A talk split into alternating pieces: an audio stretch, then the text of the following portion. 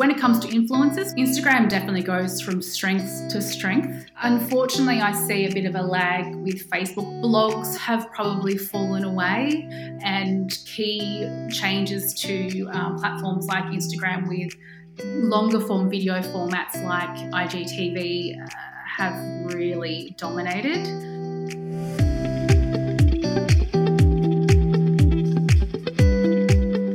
Hello and welcome to Marketing to Mums, the podcast, the show which helps marketers, business leaders and entrepreneurs sell more effectively to the world's most powerful consumer, mums. Each fortnight we bring you a deep diving interview with a marketing specialist from around the globe who can help you gain insights about this influential consumer. Let's hear from our host, Katrina McCarter.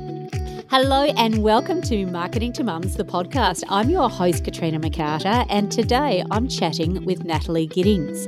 Now, for those of you who are not familiar with Natalie Giddings, you need to be. She is the owner of The Remarkables Group, which is Australia's first agency dedicated to providing strategic advice and influencer services to brands.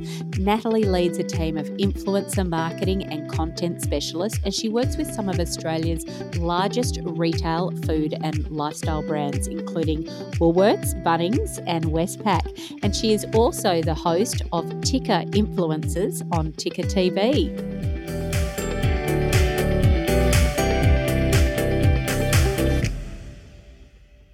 Welcome to the show, Natalie. Delighted to be back, Katrina. I know, I was just saying you are the first guest that we've had back for a second time. So, you know, I really want to congratulate you. That was almost 2 years ago. Oh, unbelievable. The time flies so fast. But also, you know, I think podcasts have become so prolific in the last little while, but you really got in there, and particularly, you know, with your topic and specialism of marketing to mums, you know, podcasts and layering our time and doing two things at once while still being able to learn is really valuable. I've tuned into a number of your episodes, so congratulations to you as well. I really, really appreciate that. Now, Natalie, in our last conversation, we spoke a lot about some of those key mistakes that brands were making when they were engaging in influencer marketing. We also had a bit of a chat around the rise of micro-influencers and whether you should engage an influencer short or long term. So for those of our listeners who haven't listened to that episode, I will put that link in the show notes, and I really highly recommend that you have a listen to that one. Today, I'm really keen to talk about the growth of influencer marketing. I'm really keen to also talk about, you know, perhaps some opportunities that are opening up or some trends that are happening within influencer marketing, and also talk about disclosure, because I know that that's a very, very hot topic at the moment.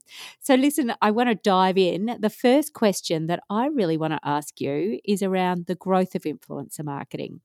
Are brands becoming more confident in their use of influencer marketing, and is it becoming, you know, more popular in use with small and big brands?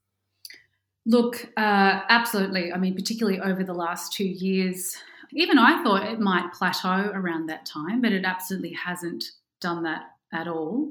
You know, we're working with a really diverse group of brands now, and I mean, even incidences like COVID, people realised very quickly that people would be at home around their families looking for inspiration and things to do. You know, even some of those old school trends like craft and DIYs became incredibly popular to keep us all entertained. You know, a number of brands might have shifted, you know, and stalled some of their other traditional channels, and definitely came forward with new ideas and being very open to influencer marketing. You know, whilst it does take a considerable amount of time to find the right people and partnerships, there's also, I guess, an element of being able to hit the ground pretty quickly when it comes to influencers and talent, and, you know, maybe tap into some of those new activities, you know, like cooking, you know, like gardening, painting, all of those sorts of things that families are needing to do, I guess, to keep a bit sane through this period. So, you know, whilst other businesses might have seen a decline, we absolutely went into hyperdrive. Fantastic. Are there some brands that are doing a really good job with influencer marketing to reach mothers, which, you know, we could all learn from? Who are they? Look, definitely a number of, I guess, home project-centred brands. So, you know, your gardening through to your garage renovations, you know, things like doing bathroom remodelling and laundry remodelling, where once upon a time, you know, busy families would have outsourced a lot of those roles to tradies and that type of thing. They're getting their hands dirty with that type of activity, and then the family baby segment has grown as well. For us, we definitely specialise in that retail sector, like you mentioned, Bunnings and Woolworths. So, you know, some of these brands now have dedicated influencer specialists in-house to manage all of the activity, and so that's always helpful for us because we love to partner with talent on an ongoing, longer-term basis. You get to know them, you get to know their strengths or their superpowers, I call it. You get to know exactly what works and what doesn't work. So there's been a lot of split testing. It's not just influencers growing, but also the usage of channels like Instagram. Instagram hit 10 years last week, 10 years old. Pinterest has had a major boost in Australia as well. So kind of really planning out a content framework where much of the content is being used and repurposed, not just on, you know, reposting on their brand's own channels, but used in things like, you know, Google Display Network. So, you know, it does mean the complexity is there. So, you know, recently, particularly over the last 12 months, much of my team's time is spent in the contract phase. So when you're approaching talent, you know, I think years gone by, it was, you know, very casual. Hey, are you interested in this, you know, product? Would you like to try it? Or I noticed you've been using this product. Would you like to, you know, use the latest iteration of it and talk about it to your audience? Now it's, we need to be very mindful of usage and who owns the content and how long that'll be used for. So about a third of our time is in that contract phase, which benefits everybody because there's no surprises. You know, whilst many of them are still doing it around families or around maybe an in real life job, I call it, it does guarantee a consistent level of income and certainty and effort to be able to dedicate the resources that they need to be able to create the content brands are really looking for.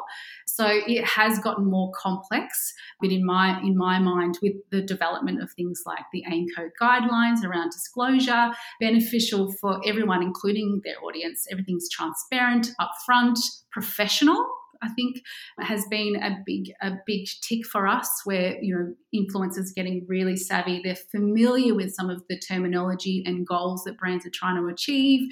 So everyone's just kind of grown up a little bit. I think that that's really evident, and I love the fact that there's introduction of agreements and that you are spending so much time in that contract stage, because I think that everyone wants to know that there's no grey areas. I'm really keen to, I guess, expand a little bit on, you mentioned that Woolworths and Bunnings were doing a really good job in terms of using influencer marketing. Are there any other brands that you would suggest for us to go and have a look at? Look, probably there's some really exciting brands that we've been covering as part of Ticker.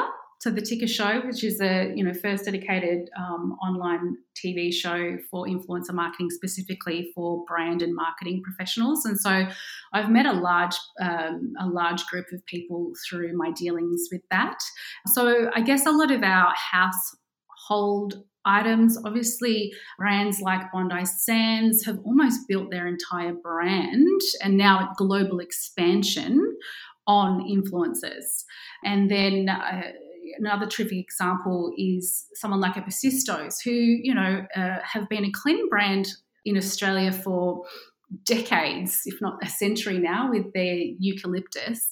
And so launching cleaning products to the household and using influencers as, you know, sort of 60 to 70% of the content they're creating for their brand, hosting a lot of that content on their own website. So a full life cycle of content is now coming from influencers, where traditionally they might have gone to, I guess, a typical video production agency and hired traditional talent to feature in what is probably a short burst campaign, more looking at the longer term partnerships and planning a portion of their content that is purely coming from influencers. So they get that real, I guess, benefit from optimizing their budget, because, you know, you're commissioning talent to trial, use and talk about your products, and then capturing a bunch of content across multiple formats. Things like Instagram stories are huge, even long form video, and, you know, repurposing that content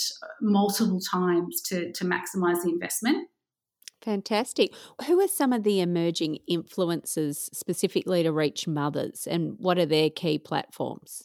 It's funny because we started our life in 2012 as a representation agency. So we represented talent. We were a talent manager, essentially, group. We're the first in Australia, and at that time it was mummy bloggers, and that space has not gone away. There's even a large number of new talent agencies that have sprung up in that field. There's some terrific talent. They've gotten very good at, you know, sharing the behind the scenes of their lives, and people are tuning in, genuinely interested in what they have to say about the products or services that they're using. So look, where there might have been a sprinkling of a few niche players with smaller audiences, many of those women, you know, they might be on their third or fourth child now, have established enormous audiences. I think of people like Brittany Noonan, The Quinn Girls, The Real Mama. You know, they're sort of 3 or 4 years into this now, and incredibly professional when it comes to dealing with brands and being able to communicate clearly how they think and feel about a product. And that's hugely powerful. We all want to know whether something works for us before we buy it. So it's very powerful. Absolutely. And just for our listeners, I'll make sure that we've got the links into those 3 influencers there that Nat mentioned. I've got a question for you, Nat. Where are the older female influencers? You know, I see an absence of, you know, mothers in their late 40s and early 50s. I will say I've started following the Silver Woman more recently and really enjoy that. But we don't see the same number of influencers in this kind of age area. And I'm keen to know, is that because you feel that women aren't swayed by influencers when they hit this age, or is this area still really emerging? Oh, it's definitely emerging. We do get that question a lot, actually. So, you know, we do struggle. There's actually a lack of influencers in that space. Admittedly, it does take an enormous amount of effort and time to manage these platforms now. It's not just about popping up a photo here and there. You know, there is brands are expecting very high quality content in the right setting, in the right format, probably in multiple formats. So it's not easy. And, you know, then you have to maintain and keep communicating with your audience. It can be a 7-day-a-week job. So we really find a lack of people in that space. I'm always on the lookout for people of all age ranges, specialist topics and niches, because there's always different brands that want to step into this space. So I'm always trying to, we spend a lot of time on the brand side, but I also spend a lot of time on the talent side, you know, really trying to nurture talent, encourage them, you know, give them some pointers as to what type of content could really work and perhaps what channels to concentrate on. So there's, you know, funneling their energy and their effort. Yeah, there's in my opinion, there's still a real lack of diversity across a number of factors, to be honest. Yeah, look, I really see this one as a big gap. I work with a lot of brands that are very interested in this audience of, you know, Gen X mothers, and I would love to see some influencer talent developed in this area, because, geez, there's a lot of work out there.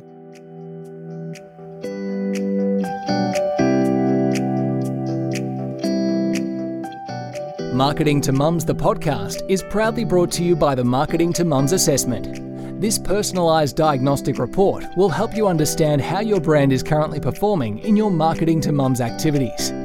The Marketing to Mums Assessment will clearly identify your gaps and opportunities and provide you with a series of recommendations to attract, engage and convert more mothers and their families to your business. You can find out more about Marketing to Mums Assessment on the website at www.marketingtomums.com.au/assessment.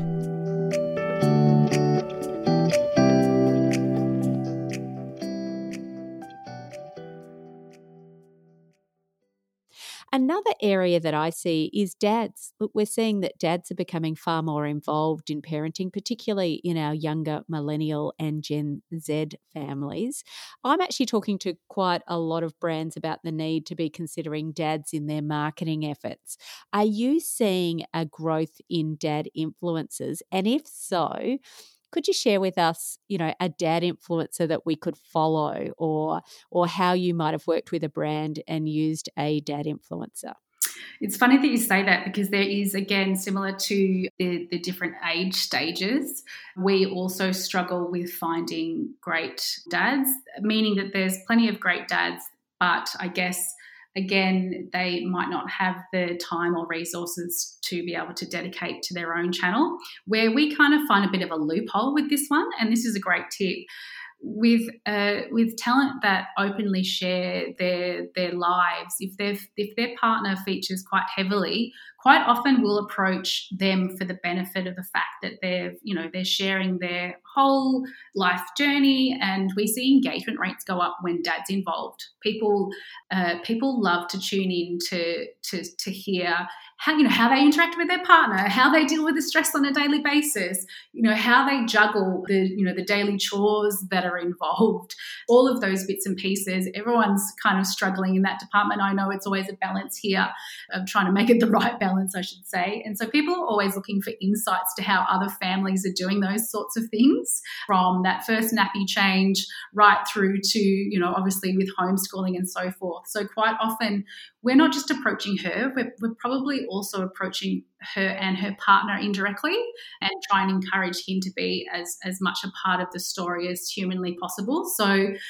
where there's been some great examples of that, say Adele with The Real Mama and her partner Paul, he'll often take over her Facebook posts on her behalf, and, it always makes a terrific story, because that's what it's really like in people's homes, right? Absolutely. I was going to mention Adele and her partner, because, yes, I've noticed her engagement drive heavily when he features. Yes.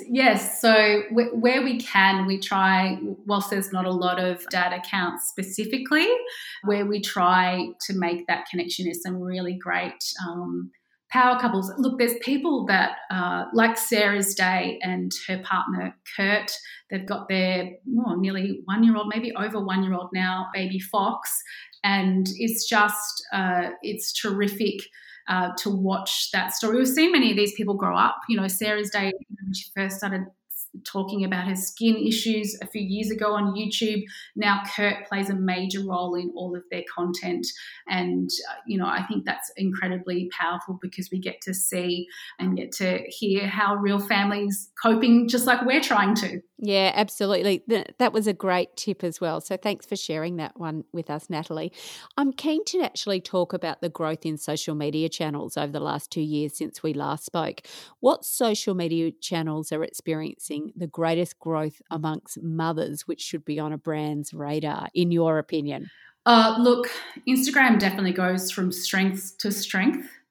Unfortunately, I see a bit of a lag with Facebook when it comes to influencers, not when it comes to how we connect with our friends and family. It's absolutely still a critical channel and should not be ignored. But absolutely, when it comes to influencers, blogs have probably fallen away, and key changes to platforms like Instagram with the introduction, I guess, or more focus on things like IGTV. This is the ability to be able to have long form video, so I guess a longer style conversation with their audience. Those video has definitely exploded, and so those have really taken prominence, when it comes to, depends on the type of brief, but often we're trying to not just provide awareness of the product or service, but how it works. What are the benefits? What's in it for me? So longer form video formats like IGTV have really dominated. Definitely been an explosion throughout COVID, naturally, because people have got not much else to do. TikTok, I'm always blown away by the growth of TikTok. Again, whether it's relevant right now for the mum segment, I'm not I'm not entirely sure. It's a lot of very focused on purely entertainment content as opposed to utility content. Do you think that that will evolve though? So I was really actually keen to talk to you about TikTok because we've certainly seen with lockdown that we've seen the rise of mums who are getting involved in TikTok, and we have seen a few TikTok mum influencers come out. I was just wondering whether you have been advising any of your brands in terms of the use of TikTok influencers. Look, it does probably still need to evolve slightly. Look, part of the reason we struggle to address the male audience is because channels like YouTube dominate, so like 85% male. And so a lot of the content that is produced there is either very niche or just has different factors that the audience is looking for. Can be very politically incorrect, a little bit dangerous for brands, and therefore provide, because we obviously need to grade our talent based on a number of factors. You know, being professional is one, obviously audience size is another, but whether it's brand safe, so the use of poor language and that type of thing are always a big no-no, particularly just with the brands that we work with. And so there's definitely been TikTok is definitely in that grey area right now. It's a lot of fun, but could be a little bit too fun for brands to actually step into unless they're willing to let go of the safety measures that they usually have in place when it comes to the content that they produce, if that makes sense. So yeah. It does. I'm keen to kind of watch it develop and evolve because I think there may be a place for it down the track. Yeah, and look, talent do need to be careful. It's not to say that's not happening on Instagram, but I think people are conscious that it is a commercial channel. They have commercialized it, and if you do that, then there's certain behaviours, topics and that type of thing that they need to be careful about, or, brands are just going to steer clear. And TikTok is rightfully so. I guess it's got to appeal to that. It does appeal to that younger age group. They're definitely owning it right now. But Instagram started like that, and that'll change very quickly, and people will realise, okay, well, if I'm actually wanting to work with brands, that I need to be mindful that, how I behave with my friends on a Friday night is not how I behave online. Yeah, absolutely. I'm keen to talk to you about Pinterest. I recently had an interview with Karen, the country manager of Pinterest here in Australia, New Zealand, and we were actually talking about the increase in Pinterest traffic here in Australia over the last couple of years. I'm curious to know if we have any Australian Pinterest influencers who are working really effectively with brands who are targeting mothers. It's funny because I know that the Pinterest team are doing a terrific job. They've made a number of really key hires here in Australia. It's absolutely exploded, particularly in COVID. It's always been one of my personal number one go-to channels. But are brands actively commissioning Pinterest content when it comes to the scope of a content brief? No, it's one that I'll often have on our recommendation list, but I don't think there's yet the understanding of the different ways that the channel's used. What you will notice, though, that some really terrific talent that have been able to grow large audiences do have an established Pinterest channel and are actively using it. I think of people like Steph Pace from Just Another Mummy blog. She has an enormous Pinterest audience. People like Kira Rumble, who's not technically a mum, but she is talking, she's actively talking, and I know I can talk about this publicly, about getting pregnant. So she's sharing her journey in that space. And, each of these ladies have got huge Pinterest channels, and we know that people go back to pins and time again, whether it's to remake that thing or to cook that recipe or to try that project.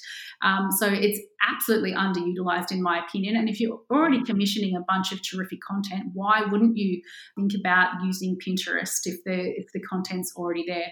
I echo your thoughts, Nat. I think it's highly underutilised. It's certainly on my radar, loud and clear. It wasn't a few years ago, but that has definitely changed for any brand wanting to reach mothers. And I've spoken to a number of brands that are having some really incredible success at driving traffic to their website through Pinterest. And I think that it really, really needs to be high on the agenda for 2021 for a lot of brands looking at the mum market. Yeah, I can't understand why it's under the radar. I've got pins and boards from years and years ago that I still refer to, you know, on a weekly or monthly basis for different reasons. So I think it's definitely one to watch. Each brand, if you're trying to market to mums, needs a Pinterest plan now, and most don't. So that is a huge opportunity.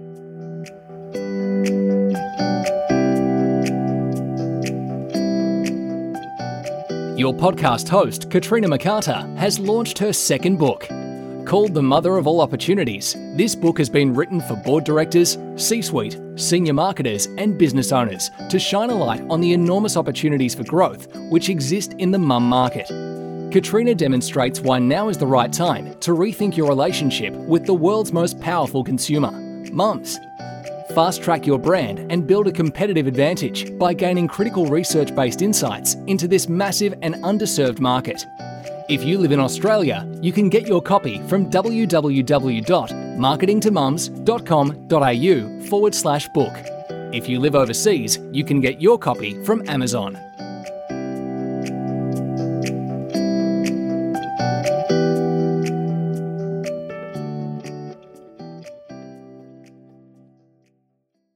Now, our Marketing to Mums research, you know, over the past, 4 or 5 years is showing really significant growth in the number of mums that belong to a closed Facebook group. We have seen that go up from 66% of Australian mums to 80% of Australian mums belong to a closed Facebook group just for mums. Now, it's always been a really big challenge for how do brands tap into these groups. I'm wanting to ask you, are the administrators of these closed Facebook groups starting to be seen as influencers in their own right? And have you seen many brands experimenting in the closed Facebook groups yet in working with those administrators? No, I haven't seen a lot of active partnerships in closed groups. I guess it is definitely an opportunity because, I guess we can... the way we interact on groups is very different than how we interact anywhere else. And it's like a special corner of the internet that, that we can share how we're feeling and hear other people's testimonies on how they dealt with a certain situation or, of course, hear what products they might be using. I have not seen brands actively want to engage in those spaces yet because they're still unknown. I think there's been a few developments, I guess, with the way that you can monetize those groups if you are the administrator. I know that a lot of groups might start up and close. It becomes a huge administrational overhead to be able to manage those groups. It actually takes a lot of work because you've got to make it safe, got to make it fair. Certain topics, can be very argumentative and that type of thing. So again, it's probably a place where brands should have a think about perhaps starting up their own Facebook groups and being able to leverage it that way. But yeah, again, it's untapped. Oh, very much so. I've worked with a closed Facebook group on behalf of a brand before, and we've seen phenomenal results in co-creating some content together with that administrator who we treated very much as an influencer in their own right. And it was incredibly successful. And to me, this is an untapped opportunity. I perhaps feel that another untapped opportunity in the influencer space is actually mums in business. Here in Australia, we know that women are entering business at almost 3 times the rate of men and have been, for the past decade. And I feel that a lot of brands seem to overlook this growing segment, and it feels like a bit of a miss for me. I'd be really keen to hear your thoughts. Do you think that we might see some women-led kind of business influencers start to be utilised by brands in the B2B space? Yeah, yes, definitely. So again, the B2B space is huge overseas and it has really struggled to get legs in Australia. 85% of who we work with are essentially small businesses, right? So 85% of them are female small businesses. Many of successful influencers someone like, you know, your Georgie Stevenson have started things like Naked Harvest, Kira Rumble and her collagen bites. The Real Mama has, you know, gin lines. So they're running these really great successful businesses purely from the audience that they've been able to grow. I would love to see a focus on B2B influencer marketing, but yeah, it's always struggled here. I know channels like The Right Fit have established a B2B segment for influencers in that space, but unfortunately I think brands are still struggle to step into that arena unless it's some well-known personalities like, you know, your Shark Tank ladies. People tend to steer clear. It's disappointing, and I feel like it's a missed opportunity for brands. So for brands listening in the B2B space, you know, that's a hot tip to be looking at. I'd love to shift the conversation now to talk about one of the big shifts in influencer marketing that we've seen since we last spoke a couple of years ago, and that's around influencer disclosure. In recent times, we've seen the establishment of the Australian Influencer Marketing Council, and you've just implemented a code of practice, and I understand that you're actually part of this council, Natalie. So, I'm not. Oh, you're not? Oh, no, they did approach me. I have far too many commitments, but I have been talking about it because I was really excited when they were launched. I think it's really good to have a guidelines that we can actively refer to, because we're always talking on two ends. It's not just influencers that might try and skip that component. Brands often try to as well. So it's really nice to have even just really grey areas, like, for example, value in kind or gift in kind. If you're providing maybe $200, $500, $1,000, you know, when it comes to travel, maybe thousands of dollars worth of value of some kind, the guidelines go to the length of describing that as sponsored, whether you receive a fee on top of that or not. We've always insisted that full disclosure must be part of every post. So it's always been mandated in our agreements with talent and brands for that matter. So it was really lovely to have a reference point now, a local reference point to be able to point to say, look, this has to happen, so that there's some real clarity. There's always nervousness. Talent, I guess, more talent might feel that, well, you know, in a particular PR space where brands are handing over products to magazines, it's never disclosed that that's, you know, that's the same rules wouldn't apply there. But overall, you know, 99% of talent have been warmly welcoming full disclosure guidelines and a bit of clarity, because there's other things like hashtag spawn or hashtag collab or hashtag partner that, you know, the audience is left wondering, well, what are you benefiting from, and how credible is this recommendation? So it's really great to have a, you know, reference to point to now to make sure that disclosure is a big part of everything that we do. It has been an adjustment. You know, gifting is still a large percentage of the influencer marketing space in Australia. You know, that might be where you have a marketing list where you post out a bunch of, you know, boxes and of the product. There hasn't necessarily been a consultation of any kind of co-creation of content. And so, you know, how beneficial that is to brands, we tend not to participate in that level. It might only be one layer of an overall program, but it's really great that there's some real clarity now, mostly for audiences, because they've got to believe in, you know, they've got to have a reason to believe in what's being shown to them and demonstrated to them, so they can have assurances that what the partnership entails. So, Natalie, if we're just taking things back a step, when we say disclosure and that there's now this code of conduct, what do brands need to do and what do influencers need to do? Is hashtag sponsored enough?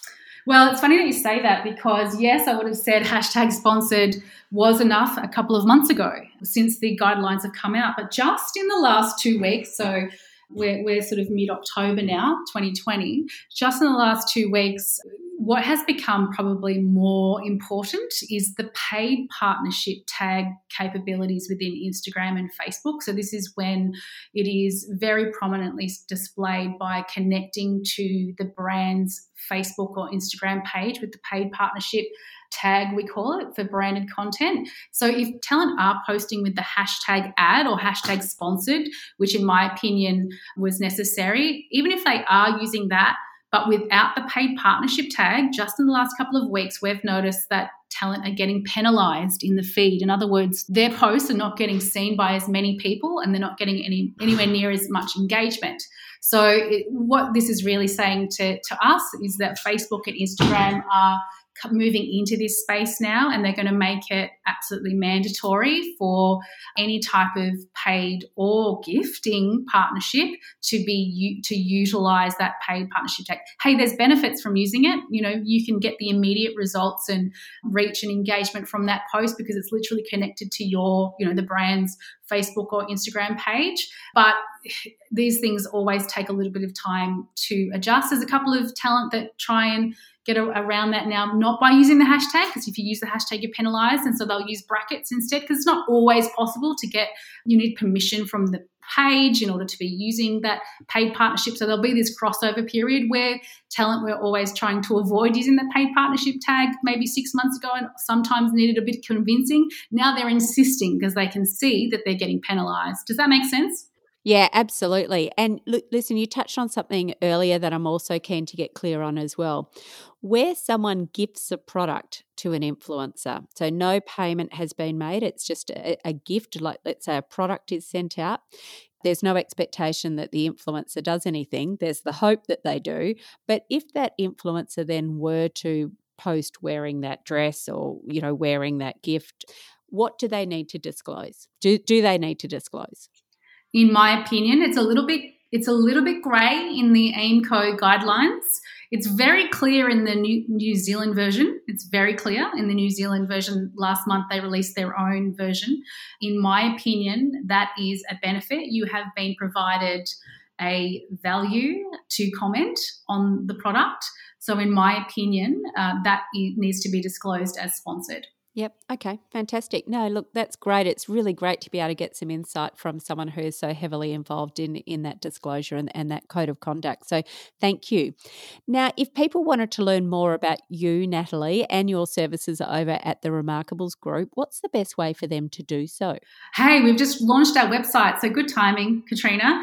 Just head over to our website. There's a couple of great guides there as well, things like the 7 key mistakes that marketers make. We've got a downloadable guide there that has a landscape of, you know, all the players in the space, from all the talent managers, some of the tech players, you know, different agencies that specialise in this space. You can download a guide there. People often find that as a great start. We've got a bit of a history of the industry in Australia in that document as well, but theremarkablesgroup.com.au.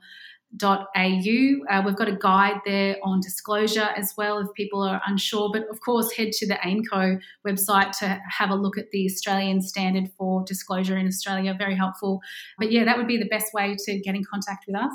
Fantastic. Well, Natalie, I would love to thank you for helping us educate us around the value of influencer marketing and some of those key changes that have happened over the last couple of years. So thanks for coming back and being part of the show twice. Pleasure. My pleasure. Thanks, Katrina. Thanks. Well, that was a really interesting show, getting a great update from Natalie Giddings over the changes to the influencer marketing space over the last couple of years. I think we pointed out a number of opportunities there for both brands and also potential influencers to cater for many of the different sub-segments of the mum market. I thought it was also great to get some clarity around some of those new disclosure rules. So this is one of those episodes that you might want to share with the rest of your marketing team, particularly those that have an interest in influencer marketing, just to gain some clarity around that new code of conduct. Until next time, thanks for listening.